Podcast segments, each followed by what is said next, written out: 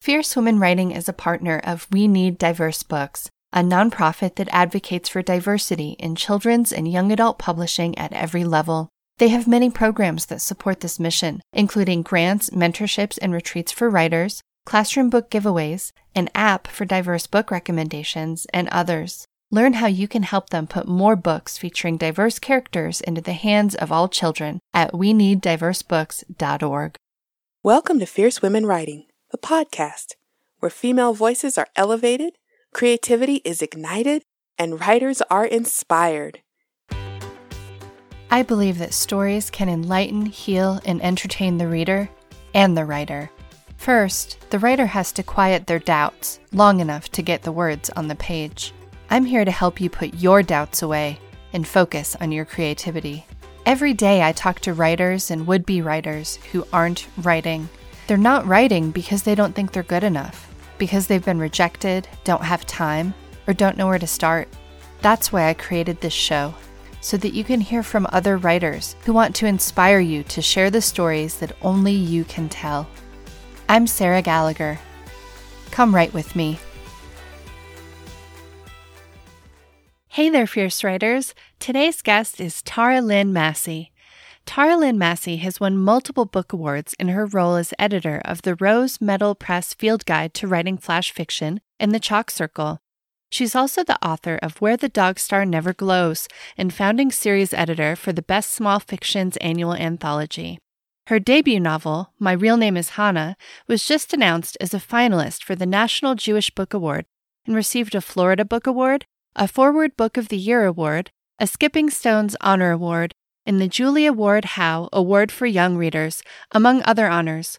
It was also translated into Slovak. Welcome to the show, Tara. Thank you very much for having me. Tara, what are the ideal conditions for you to write? Well, like most writers, I am definitely an introvert, and um, I probably even call myself an extroverted introvert. I, I can get out there and promote myself, but for the most part, I, I like being alone. I need solitude and some amount of silence. Um, I can block out a lot of exterior noises, but any noise in the house that interferes with my thought process, you know, becomes a problem. Um, I have a lot of friends who like to go to cafes and they can focus and produce in this kind of chaotic atmosphere, but my brain just can't settle into that kind of space. So I definitely need quiet to let my creativity and imagination take over. So I love to write in my own office, which at this point is my bedroom.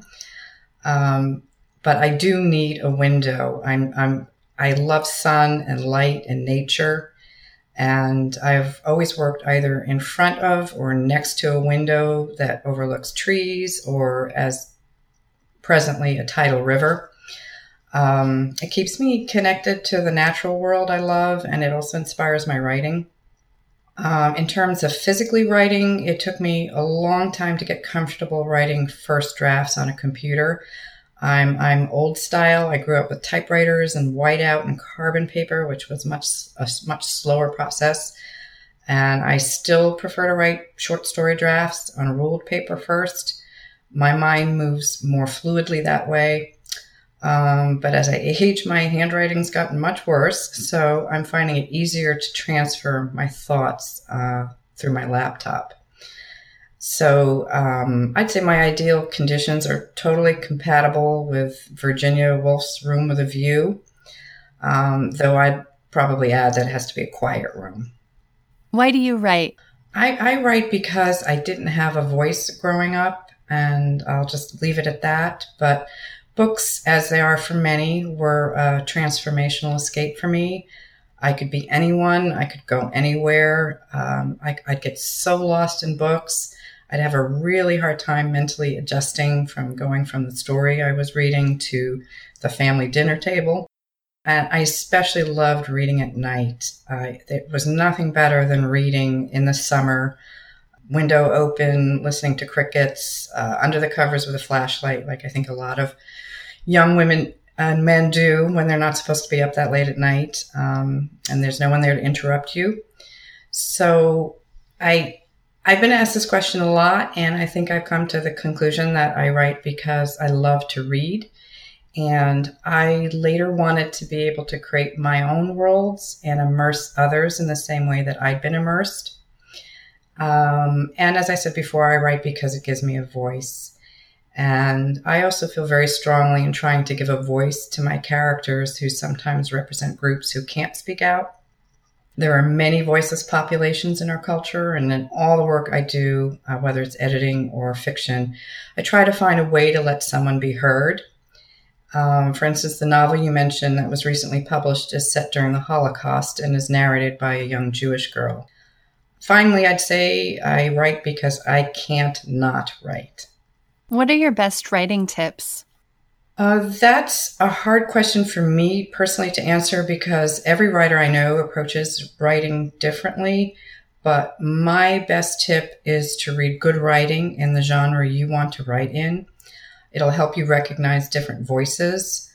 Um, study how these writers tell their stories, how they use details, how they plot their novels. Um, if they're poets, uh, what kind of poetic devices they use, uh, the kind of observations they make. And I do stress you don't want to copy how they do things. You want to develop your own voice and style. But I found that when I worked as a freelance book editor, for instance, and edited some of our best writers, I naturally absorbed better vocabulary and sentence structure. It also forced me to set higher standards for myself. And I think that's really important if you're trying to improve. What are your ideas for someone trying to overcome a block? The best advice I got was from a writer who said that she would go on long walks. And I, I don't think you necessarily have to be walking or leaving the place you're at, but taking your mind off of what you're doing and doing something physically that's rhythmic. My my father was a painter and he used to love to mow his lawn with that old push mower. And there was something about the um, the sound of it, the repetitiveness of it, just being out there in the sun and, and uh, the the rotating metal that allowed his creativity to open up. And I find that when I walk, uh, again, the rhythm, uh, being out in nature, which always inspires me, getting away from myself, um, from the problem I may be working on or, or, or that's holding me back. Um, that really helps. And I've heard some other uh, writers actually go like to jog. It's, it's, again a very similar thing. So I guess that's my best advice. And then obviously not worrying about the block um, I, I again tell people because this is a, a, a, question that comes up often is that uh, go easy on yourself and know that your brain is working on things even when it doesn't appear to be. And if you're having a hard time, nothing's coming to you, that's okay. Go off, do other things, and don't worry, it's going to come back to you. What about editing and revising tips? My best advice is to fir- first write as if you didn't know how to write and spell. Um, just keep going when you're writing. Uh, I'm a perfectionist, and that's often been a problem for me. Is when I'm first writing, I think everything has to be perfect, and and I've learned no, it doesn't. You know, I'll put uh, dashes in for things. Uh, I know I'm misspelling things. If I'm missing research because I do historical research, I'll often um, leave big blanks or say TK for to come. Um, and then I put my work away for a while. And it's amazing how when you go back to the work you've left alone for some period of time, you see so many problems and typos. And more important, your brain's quietly been working on it while it's been lying in wait for you. As I mentioned before, um, I find it might I might suddenly have a solution to an un- unsolved issue, or maybe a new detail to add, or a new direction to go in that just sort of magically comes uh, from leaving it alone for a while. So for sure, set your work aside now and then. Don't be in a huge rush to get it out there. Don't impose deadlines on yourself. Um, and finally, I tell people to read their work out loud. You'd be surprised what you catch when you do that. Um, you know, remember that storytelling is oral. It, or, you know, the original storytellers were sitting around campfires. And good writing, I think, needs to satisfy our ears as well. For our listeners interested in publishing, can you estimate your submission to publication ratio? Um, well, that's changed over the years. Uh, as a beginning writer, uh, I, it could take me dozens, if not hundreds, of submissions to get something published. But as as um, I've gotten more competent and have a bit of more of a name, I get accepted sometimes immediately. I, I I'd say my record is four hours. Wow. Uh, but it, I obviously did not. I did not start off that way, and I think what's really helped me and what I want to tell listeners is, is that even professional writers get rejected. And uh, a very famous poet at the beginning of my career told me that he still got form rejection letters. Uh, he's one of our most famous American poets. And that had such a huge impact on me. And it was a real gift to me. Um, first, because he shared that information with me, a beginning writer. He had no ego about it. Um, hmm. And second, I figured if he could get rejected, it was not really a big deal for me to get rejected. And it made me much more comfortable with the submission process. I took rejection less personally. Um, and it, didn't bother me if it was one rejection or 50. And that's crucial. You do not take rejection personally. You keep going, take your ego out of it, and know it's the writers who are persistent who succeed. Who are some other women writers we should be reading right now? I think that answer depends on the genre genre you're in. Um, I'll, I'll, give a few different examples. Uh, I write literary historical fiction, so right now I'd recommend Courtney Maum. Uh, that's spelled M A U M. Her latest novel, Costalegre, is brilliant literary fiction. I, I don't think you have to be a fan, however, of lit fiction to appreciate it. It's told in diary form, and uh, it's about a 14 year old girl pre World War II set in Mexico, and it's just beautifully done. Uh, for general fiction fans out there, I know that there are a lot of people who appreciate um, sort of detective thrillers stories. I'd recommend Renee Denfeld. And um, I've been very encouraged this year by the amount of women who've been translated uh, and published in this country. That's something that hasn't been done enough. And I fell in love with French writer Hannelore Cayré. Um, that's C A Y R E.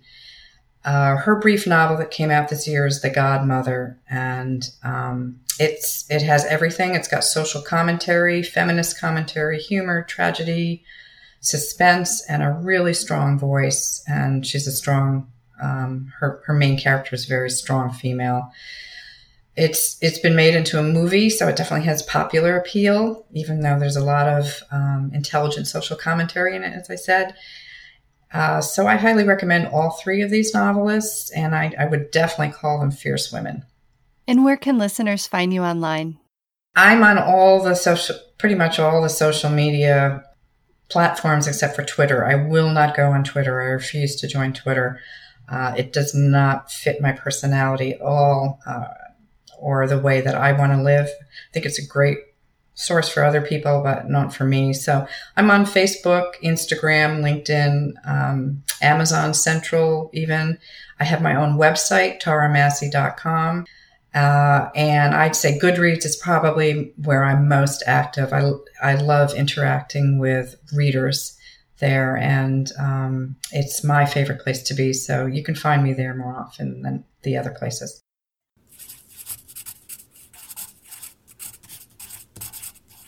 Would your book, program, product, or organization be of interest to the other listeners of Fierce Women Writing?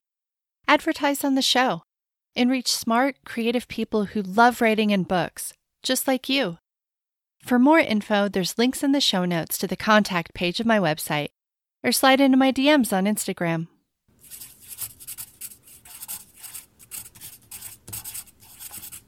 Would you read some of your work for us now? Sure, I'd love to. Um, I'm going to read from the novel you mentioned again um, at the end of my bio. My real name is Hanna.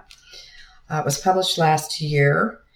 And to give the readers some context, uh, as I mentioned, it's a Holocaust novel set in Ukraine during World War II, and it was inspired by the Stermer family who hid in underground caves from the Nazis.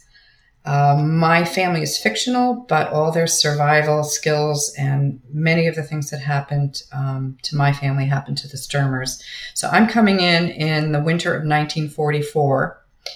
Um, as mirrored by the Stermers, they had decided to uh, hide underground and seal themselves underground because at this point, um, the Germans have infiltrated the woods in a way that they hadn't been able to do before. So they knew that they were in danger of going out and looking for food. So they felt it was best to hold themselves up for the winter with as much food as they could store. So at this point, when I'm going to start reading, they are starting to run out of food.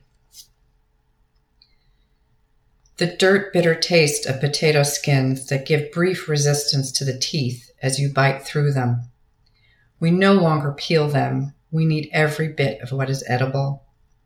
The burnt taste of fried centipedes. The creaking of wood pallets as family members turn over.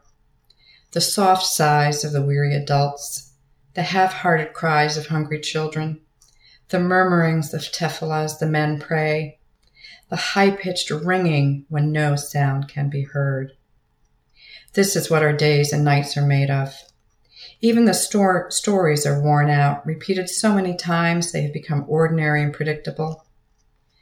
We lose track of days. I now make marks in the margins of Joan of Arc, having run out of room on the back covers and end papers. They are guesses by now. But it feels like an obligation to mark off something, a weary accomplishment. We walk back and forth in the cave rooms, pacing slowly like weak, caged animals, so we won't lose our ability to walk. Muscles are losing their tightness, knees are creaking, and calves are shaking. Soon our limbs begin to bloom rose like splotches, especially on those of the younger children.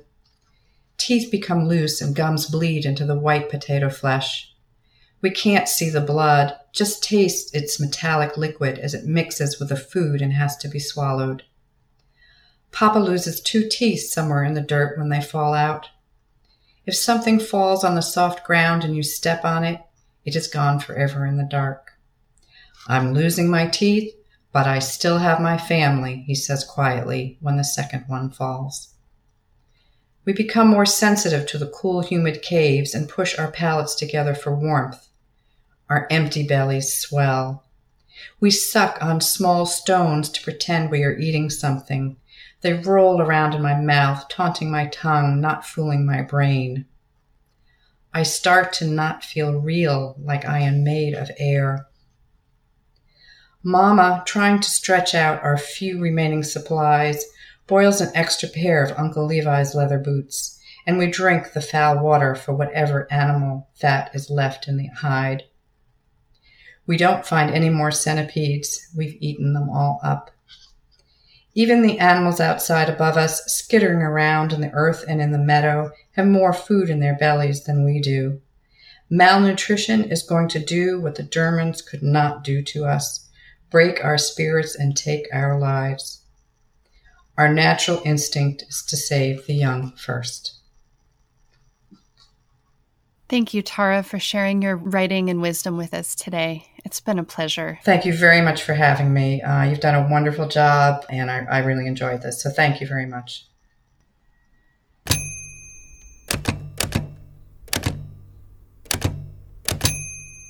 Now it's time for our writing prompt. I suggest setting a timer for six or eight minutes, putting Tara's writing prompt at the top of your page, and free writing whatever comes to mind. Remember, the important part is keeping your pen moving. You can always edit later. Right now, we just want to write something new and see what happens. Tara has created this writing prompt just for us today. I've used this myself, especially for flash, fiction, and since she's telling you to write briefly, it would work perfectly. Pick a subject matter, Google it, and see if anything crazy shows up. Um, truth is crazier than fiction. I use news headlines to prompt um, interesting stories that are unusual. So uh, do a quick Google search and see what you can come up with and go from there.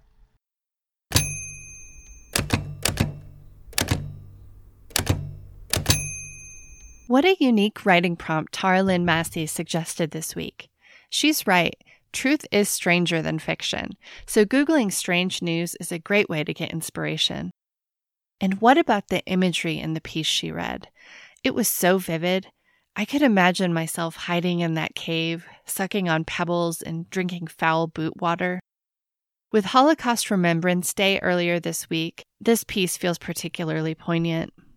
I think my favorite thing she said is that your brain is working on your story even when it doesn't seem like it. It's good to be reminded that I'm not abandoning a piece when I let it rest for a few weeks. What about you? What was your favorite part of this week's show? Send me a message on the website or hit me up on Instagram and let me know what you learned this week. I love when you reach out and tell me how this show is helping your writing practice.